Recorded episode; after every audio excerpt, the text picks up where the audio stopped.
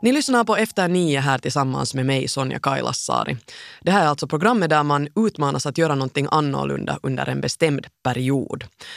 Och vi lever ju i intressanta tider i och med att imorgon är det riksdagsval. 36 procent av de röstberättigade, det vill säga 1,5 miljoner finländare, gav sin röst under förhandsröstningen, vilket var alla tiders rekord. Men vad blir den totala röstprocenten? Det ska också bli intressant att se. För eh, fyra år sedan var det 70,1 procent som röstade i senaste valet. Men hur blir det månne i år? Dagens utmaning här i Efter nio har faktiskt just med valet att göra. Här ska ni få höra dagens gäst och hennes utmaning.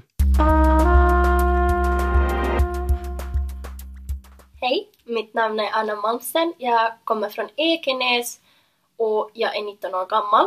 Det är första gången i år som jag får rösta i riksdagsvalet. Jag är med i Efter nios utmaning att följa med den här valrörelsen inför valet. Min uppgift är egentligen att följa med valrörelsen, se och ge mina tankar på hur jag tycker att politikerna når ut till mig som ung och se om jag hittar någon lämplig kandidat för mig som jag skulle vilja rösta på. Eh, jag är också lite nervös eh, eftersom jag vet att det här med politik är väldigt brett och det finns väldigt, väldigt mycket att lägga sig in i. Men jag ska göra mitt bästa och jag är positivt inställd. I det här avsnittet kommer vi också att få träffa Magnus Svanjung som är politisk journalist på YLE och han har hjälpt Anna på traven. Hur är det att vara förstagångsröstare och vad har Anna lärt sig under vägen? Välkommen Anna Malmsten. Tack. Som sagt, första gångs väljare. Är det spännande? Det är ganska spännande, ja.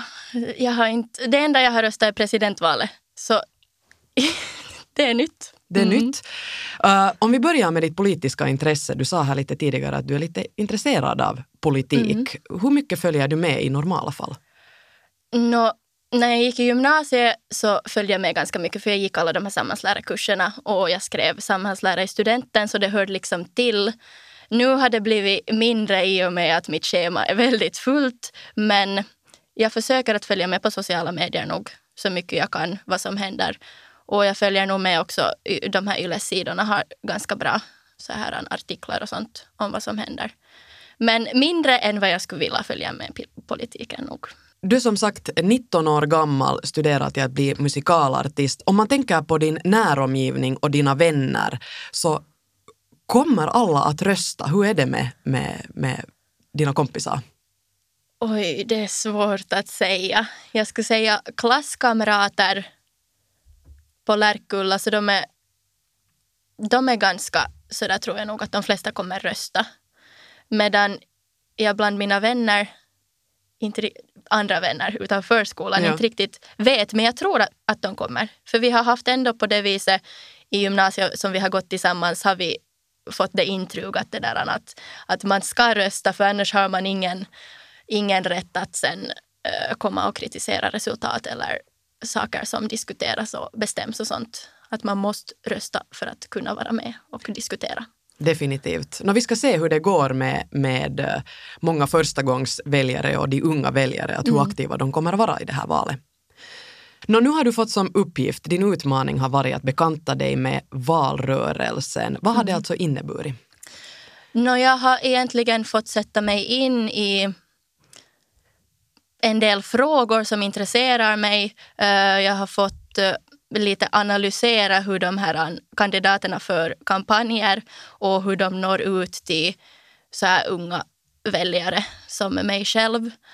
Och ja, ungefär sådär. Mm. Lite brett hålla reda på allt som händer. Vi ska snart höra vad du har märkt under mm. vägen. Uh, men när det kommer till politik, så, så hur mycket diskuterar ni till exempel med dina vänner eller, eller klasskompisar om saker? No, inte hemskt mycket sådär annars med mina vänner. Nu inför valet så har vi nog haft en del diskussioner om just klimat och lite om utbildningen och så här. Men nog ganska lite. Mer sen med min familj istället. Mm. Kan vi diskutera. Är det så att ni har talat mycket i familjen om politik också under din uppväxt? Mm, Nå, inte nu kanske under uppväxt, jag har inte alltid varit så intresserad av politik utan det var mer sen mot, mot gymnasiet som jag blev mer intresserad. Och då har vi nog diskuterat mer. Sådär. Inte är de heller så hemskt insatta men, men det är ganska trevligt sådär att diskutera och se vad man har för olika åsikter och just sådär, vad för värderingar har de skickat vidare till mig och sådär. Att, vad beror det på och sånt där. Ganska intressant att mm.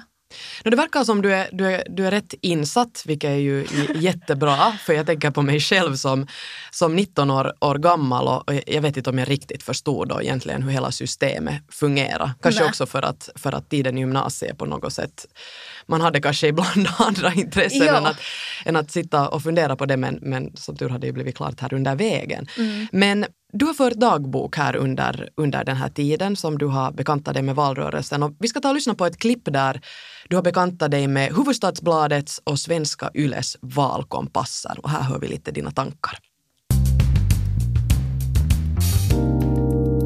Det fanns nog grejer som var bra och sen fanns det grejer som för mig var mindre bra eller som, som blev svårt för mig. Det som var lite svårt var att det var ju väldigt brett, det var alla ämnen som diskuteras. Så jag var inte så insatt i allt och kunde inte... Jag tycker inte att världen är så svartvit att man kan välja det ena eller det andra, utan jag vill sen diskutera den där frågan med någon och se att, att kan man komma fram till en kompromiss och hur tänker man egentligen med det här argumentet, att jag förstår inte riktigt det.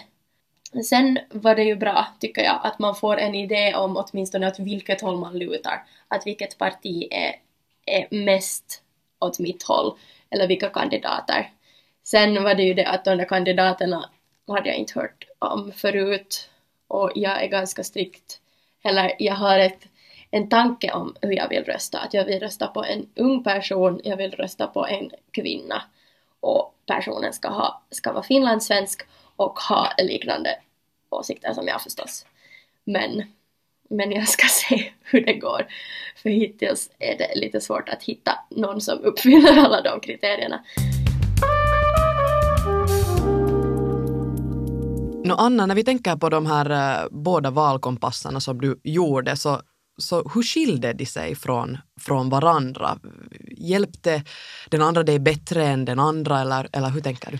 No, jag tänkte lite så att de båda i kombination med varandra, att jag gjorde båda hjälpte ganska mycket. Att skulle jag sen bara ha gjort den ena eller den andra så skulle jag inte ha fått ut lika mycket av det som jag fick nu. Men den största skillnaden var egentligen tror jag de där argumenten. Att HBLs valkompass hade sen ännu argument nedanför som var för och emot den där frågan. Vilket kan vara både positivt och negativt. För det kan ju också vara så att man har en bild av frågan redan och man är ganska säker på att så där tänker jag svara. Men så läser man argumenten och så börjar man igen frågasätta, frågasätta allt man har tänkt förut. Ja, det var egentligen den största skillnaden nog. Ja. Jag håller så med dig, för, för när jag gjorde Huvudstadsbladets valkompass så var jag mer konfunderad än någonsin efteråt. För just det här med, med argumenten. Uh, du läser argumentet för och så säger ja det här låter ju riktigt bra. Mm. Så kommer argumentet emot så är det så här, nej men det här låter ju också bra. Ja. Att, att det är ju inte så svartvitt. Nej. Utan det handlar ju sen om kompromisser och vad de kompromissar i riksdagen om, om de här olika frågorna. Vilket gör det lite svårt att, att liksom, vem är min kandidat och sådär.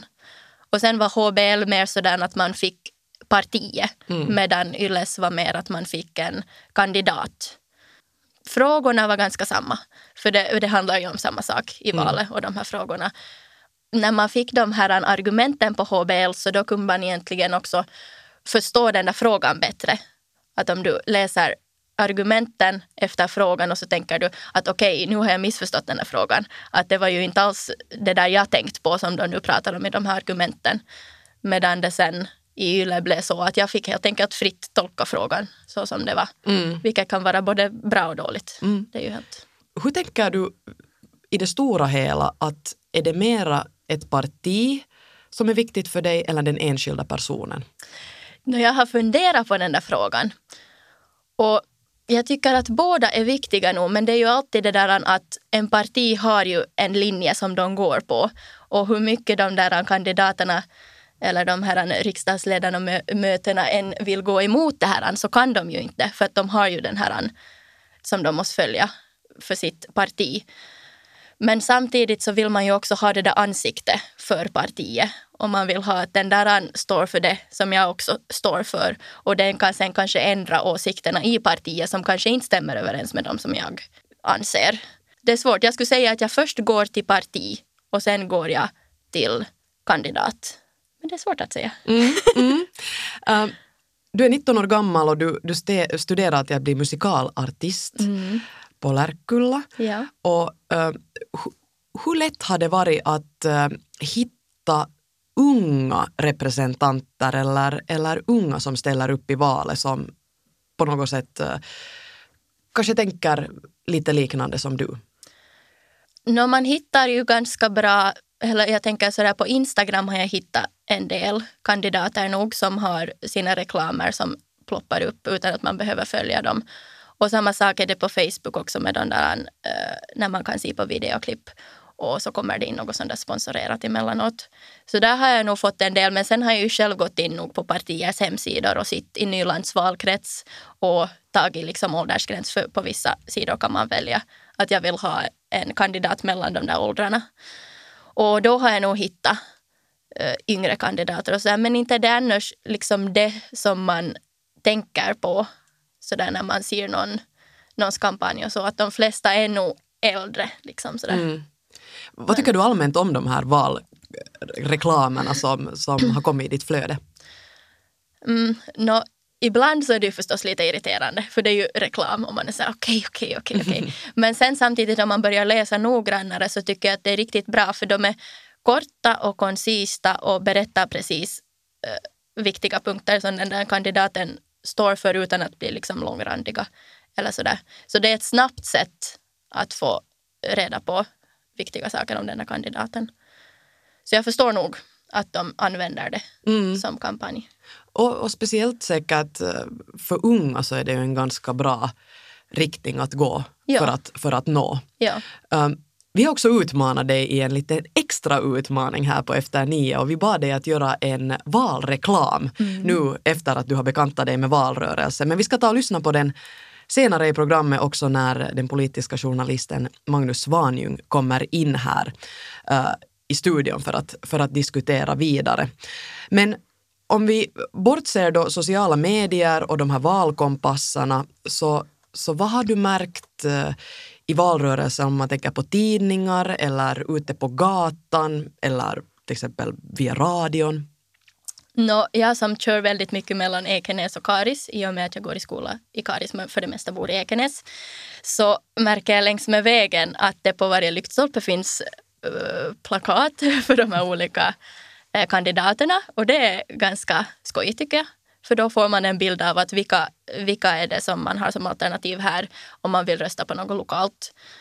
Och i tidningar har de också varit ganska bra. Där har det också varit en del yngre kandidater som har liksom på första sidan har köpt in en artikel som man kan läsa om. Och sen är det vissa som har skickat ut också egna reklamtidningar har jag märkt eh, som helt enkelt beskriver dem och deras värderingar och sånt där. Har du stött på många kandidater på, på gatan? Nej, idag var faktiskt första gången. Okej. Okay.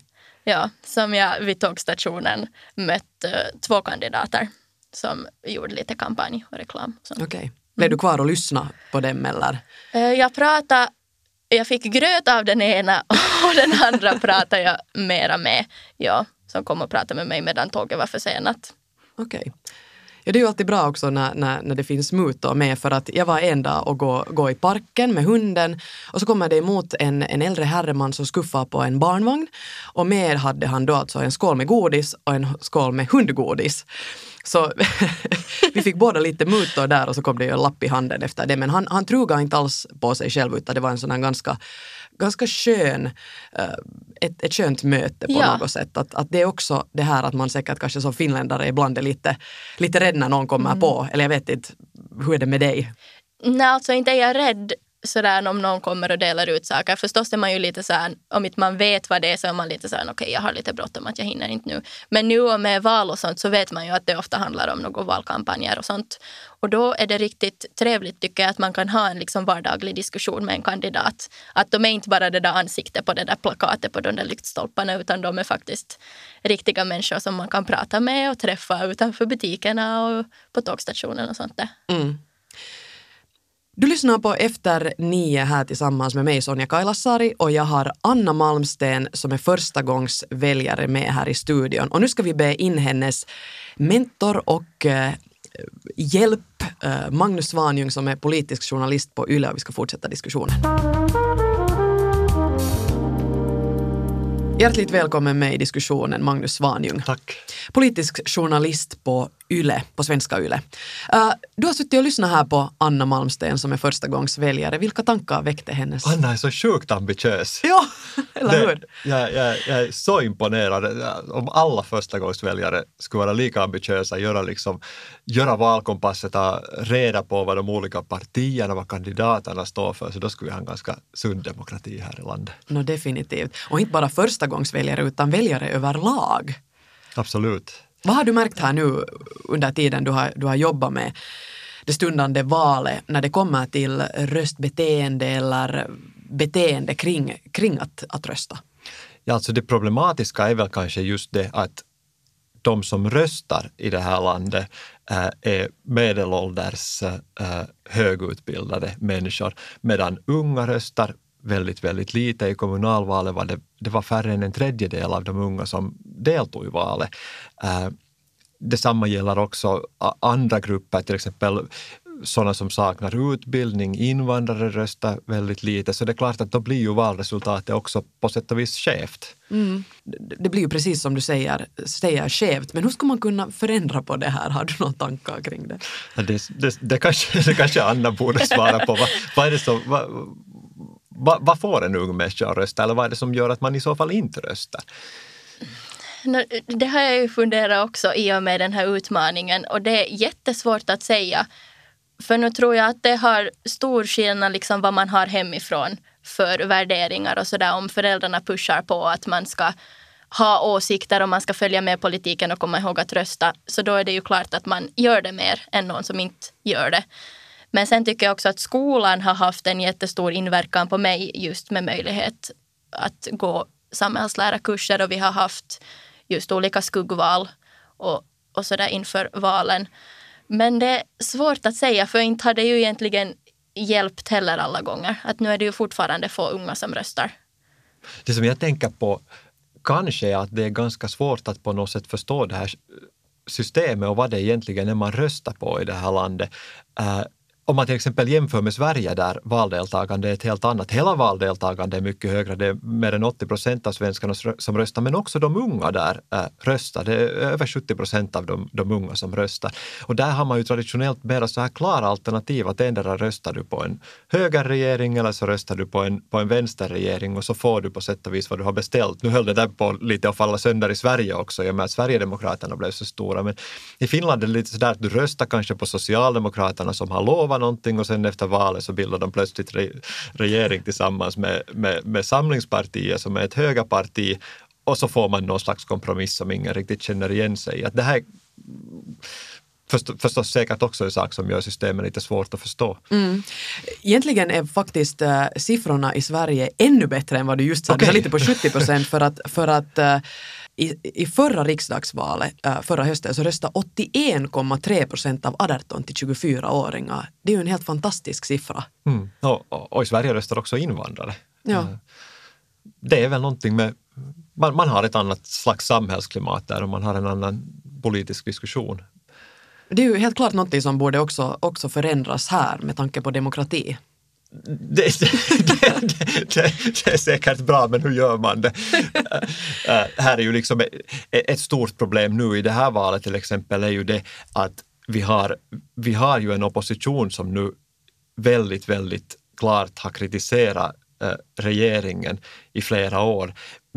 Men, men det är inte riktigt ändå ett alternativ därför att även om folk nu skulle rösta då på Socialdemokraterna, på de gröna, på Vänsterpartiet till exempel för att de skulle vilja ha en vänsterregering mot den här högerregeringen man har haft, så kommer de inte att få ihop en majoritet i riksdagen. Så, så, så hur som helst kommer det att bli någon form av kompromissen efter valet ändå.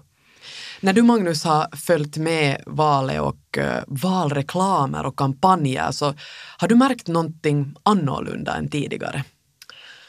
Ja, um, jag vet faktiskt inte. Jag tycker väl kanske att det har varit ganska mycket som tidigare. Sen är det ju intressant att, att den här valreklamen som som förs på sociala medier, den ser man ju inte riktigt helheten av när man tittar i sitt eget flöde därför att man får ju liksom, jag vet inte om ni har upplevt det, men man får ju ganska mycket valreklam som kommer emot men ganska mycket sånt som man på något sätt kan känna igen sig själv i därför att kandidaterna är ganska skickliga på att lista ut vem man kan tänkas vara intresserad av. Eh, att man får ganska många kandidater som påminner om en själv medan man kanske inte alls ser eh, vad andra människor får i sitt flöde och det här bygger ju kanske upp ännu en gång de här bubblorna på något sätt. Nej, det stämmer. Uh, hur har du själv reagerat? Vi talar här med Anna om, om hur det är ute på, på gatan och, och valaffischer och, och möten med, med kandidater. Har du upplevt liknande? Uh, nu springer man ju på dem, men, men nu bor jag förstås i Helsingfors centrum och, och här är de ju ute och gör kampanj. Sen finns här säkert en, en viss skillnad. Det är intressant att höra att Anna faktiskt har stannat och pratat med kandidater. Det tror jag kanske inte att så väldigt många unga gör utan man kanske snarare eh, fattar sitt beslut utgående från de här eh, valkompasserna eller på grund av eh, vem man, vem man får valreklam av på sociala medier och så vidare medan äldre människor säkert fortfarande i det här landet har det här att man vill rösta på en person som man har träffat personligen. Partierna är ju nog fortfarande väldigt skickliga på att vara ute på fältet. Eller de, de, det är så att man vinner inte val i det här landet om man inte är ute på fältet, om man inte är ute och träffar folk. Och det kanske också har att göra med att, att det är de äldre människorna som, som röstar. Men, men det där, men det är inte alltid de som är mest synliga i, i, i tv eller i sociala medier eller så här som, som samlar mest röster. Utan ibland får man se överraskningar helt enkelt för att folk har varit skickliga på att vara ute på fältet. Mm. Knacka dörr till och med, det är en del som håller på med. Ja, det skulle nästan vara lite otäckt på något sätt. Jag har nog fått en massa valreklam i min, i min postlucka och, och väldigt varierande så att folk mm. går nog omkring och, och, och, och fyller postlådorna med det. Hur mycket tycker du att eh, partierna har riktat sig just till första gångs väljare? Märker man något sånt här i, i den här val, valrörelsen, Magnus? Jag tycker nog inte kanske att jag har sett så hemskt mycket av det. Alltså man, kanske på det sättet att den här klimatfrågan nu faktiskt har blivit en valfråga och ganska många har ju eh, på något sätt nu sagt att man lyssnar på de unga som har varit ute och, och, och demonstrerat. Um, och att man på något sätt har tagit tag i den här frågan och uttryckligen ger liksom kredit åt de unga som lyfter upp den här frågan. Det, det tycker jag väl är ganska tydligt. Mm. Uh, sen har ju alla sina egna lösningar, men, men alla säger ju att man uppfattar att den här frågan är viktig. Ja, hur ser du, Anna, vilka frågor har varit för dig helt uh, de viktigaste? No, de frågor som jag har hållit ögonen uppe för om kandidaterna pratar om är just klimat och miljöfrågorna. Eh, men också utbildning har jag försökt hålla öronen öppna och se om det diskuteras. Och jämställdhet och jämlikhet och, och svenska. Det är typ de punkterna som jag har mest. Och sen beror det nu lite på vad man läser om kandidaterna. Så hur vanligt är det, Magnus? Har du någon aning om det att, att folk har vissa sådana riktlinjer som de vill gå enligt när de röstar? Just att man vill ha en kvinna, man vill ha en ung eller man vill ha en erfaren eller man vill ha någon som eh, jag vet inte, har samma sociala ekonomiska status eller, eller så vidare bortåt. Jag tror att det är jättebra att ha det. Och jag tror att det är jättebra att ha det i åtanke också om man till exempel gör en sån här valkompass. Eh, för där i valkompasserna finns det ju massor, massor med frågor och det där, man försöker liksom ringa in ett väldigt, väldigt brett fält på något sätt. Att vad tycker folk om stora frågor som skattepolitik eller eh, EU eller eh, klimatet och sen mera liksom vardagliga frågor att, och liksom värdefrågor och så vidare.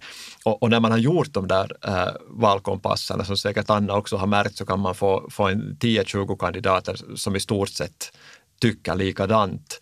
Och, och, och då, är, då är liksom marginalerna jätte, jättesmå. De tycker nästan likadant. De, de, de liksom 10-20 äh, toppkandidater man får och då är det ju bra att man har sådana riktlinjer för sig själv. Eller liksom man vet att man vill rösta på en kvinna, man vet att man vill rösta på en svenskspråkig, man vet att man vill rösta på någon ung och så vidare vi gav åt Anna en, en extra utmaning också här i, i Efter nio och det var, det var att göra en egen valreklam. Hur skulle hon, ifall hon ställde upp i riksdagsvalet, göra ett, en sån här video för att, för att locka folk att rösta? Jag tycker vi ska ta och lyssna på, på den nu och sen fortsätta diskussionen. Absolut.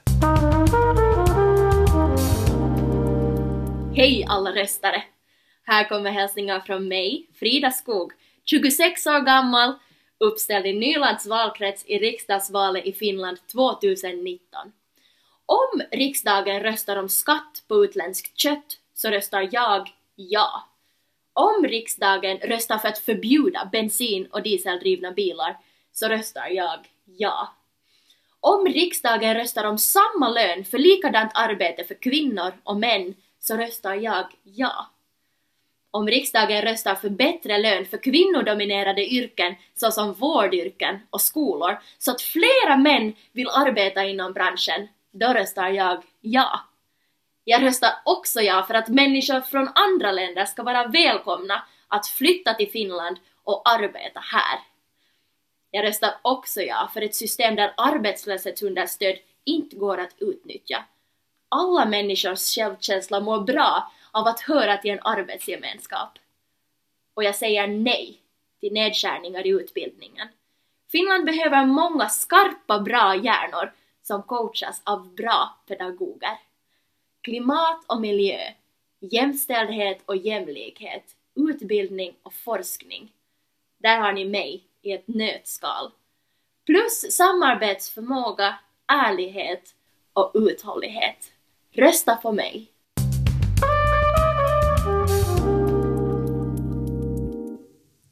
Anna Malmsten, jag vet att du studerat till att bli musikalartist, men har du funderat på att kanske ta dig in till politiken? no, jag har ju funderat nog, men jag tror inte att det är något för mig kanske. Jag tror att du har, du har given karriär. ja, jag är mer sån som röstar kanske än blir röstad på. Okej. Okay. Magnus, vad tyckte du om ja, men Det här var extremt bra, det var extremt tydligt alltså. Eller hur? De, dels tycker jag, he, hela den här liksom början att, att att beskriva det här att det är riksdagsval, det är 2019 och så vidare, att, att fånga upp de som är lite vilsna, att vadå, att är det ett val på gång och så vidare, att liksom faktiskt så här börja från början och sen extremt tydligt säga att om riksdagen röstar för det här, då, då, då röstar jag ja. Uh, om riksdagen röstar om det här, då röstar jag nej. Tydliga och klara vallöften som dessutom liksom var de här liksom stora principiella frågorna som jag tror att uttryckligen uh, unga människor bry sig om. Många fick säkert här svaret på om man ska rösta på den här Frida Skog eller inte. Ja, precis. Väldigt tydligt. Kanske någonting som, som man själv också är ute efter när man, när man ska välja kandidat. Just det här att, att berätta konkret exakt vad du tänker göra. Hur mycket har du, har du märkt att kandidaterna gör lite som Frida Skogberg här i sin valreklam? Nej, nu är väl kandidaterna Eh, rätt tydliga, men det är ju det att sen är ju ibland de där frågorna oerhört komplexa. Att det har ju funnits en del sådant här velande i den här valrörelsen, att vem tycker nu till exempel att vi ska avverka mer eller mindre skog och så blir svaren någonstans så där liksom där i, i, i gråzonen för att det inte egentligen finns riktigt enkla svar och så här. Men nu blir man väl politiker för att man tror på någonting och, och stå för någonting. Men, men visst är det en utmaning att uttrycka sig klart. Mm. No, populisterna är ju ute efter att ge enkla svar. Hur mycket tycker du att sånt har funnits nu här i den här valrörelsen? Eller ni båda? Ja, jag har nu, alltså det som jag har märkt mest är ju att, att partierna går så ihop i varandra att man har svårt att hitta något som skiljer partierna åt egentligen. Så jag skulle väl kanske säga motsatsen till sådana radikala frågor och sånt förutom då Sannfinländarna som är lite emot strömmen med allt. Men jag vet inte riktigt mm. annars. Ja, det blir ju liksom svårt på det sättet när alla svarar ja på en grundläggande fråga som ska vi stoppa klimatuppvärmningen. Men sen när man på något sätt går mera in i detaljerna så märker man att det skiljer sig ganska mycket åt. Dels de riktigt stora linjerna, att hur snabbt ska vi stoppa klimatuppvärmningen? Men sen eh, om man då tar till exempel frågan om köttskatt som Anna var inne på i, i, i sin valvideo, så då blir svaren genast mera diffusa. Eh, e-, eller överhuvudtaget kött på mindre miljövänliga livsmedel. Att hur ser då den skatten ut och vilka livsmedel är det? Är det, liksom, är det alla utländska livsmedel eller är det alla animaliska livsmedel eller liksom, hur ska man definiera det? Och sen blir det, kan jag förstå, ganska svårt i slutändan för väljarna att, att vara säker på att har man nu fått ett klart svar eller inte. Mm. No, vissa valkompasser ger ju en, en rätt, rättare och, och, och, bättre riktning just i de här frågorna. När du har bekantat dig Magnus med olika valkompasser, så hurdana tycker du att de har varit i år? Jag tycker att de har varit bra och jag tycker att de blir eh, bättre för varje val och det speglar kanske också det att de får en större betydelse för varje val, framför allt Eh, för unga. Men de är väldigt mångsidiga. Eh, jag tror att alla kan hitta sådana frågor som man upplever att är viktiga för sig själv. Samtidigt eh, hittar alla säkert också sådana svår, frågor som man tycker att man har väldigt svårt att svara på eftersom det är högt och lågt och det beskrev ju Anna också när du hade tittat på de här eller gjort de här valkompasserna. Att vissa, vissa frågor som kanske handlar om nationalekonomi och så här kan vara ganska svårt ställda. Eh, men där kan man ju alltid klicka någonstans i mitten eh, om det inte är en sån fråga som är så hemskt viktig eh, för en själv. Nå, valet är imorgon. Det är spännande tider. Vet ni båda nu vem ni ska rösta på? Jag är ganska säker, ja. ja jag är sån här som alltid sist och slutligen, trots att jag jobbar med de här frågorna varje dag och åtminstone försöka sätta mig in i dem ganska noggrant så röstar jag alltid sen med hjärtan när det gäller. Uh, på en person som jag på något sätt tror att speglar mina egna värderingar, för man kan egentligen aldrig veta exakt vilka sakfrågor som riksdagen ska ta ställning till under de kommande fyra åren. Så därför tycker jag att det gäller att rösta på en sån person som man känner att man på något sätt kan lita på att står för samma saker som en själv. Precis. Mm. Jag sitter ännu också lite och, och velar med, mellan, mellan några men det ska nog bli klart tills imorgon. Tusen tack för att ni ställde upp eh, i den här diskussionen. Är det ännu någonting som, som ni skulle vilja tillägga här? Kanske något annat än att kom ihåg att rösta. kom ihåg att rösta. Jag skulle hoppas att alla förstagångsväljare gör, om nu inte så här som Anna, så gör åtminstone en valkompass och gå och rösta. Precis. Med dessa ord avslutar vi Efter nio den här gången och vi är tillbaka om en vecka med nya gäster och nya utmaningar. Tack så mycket. Tack. Tack.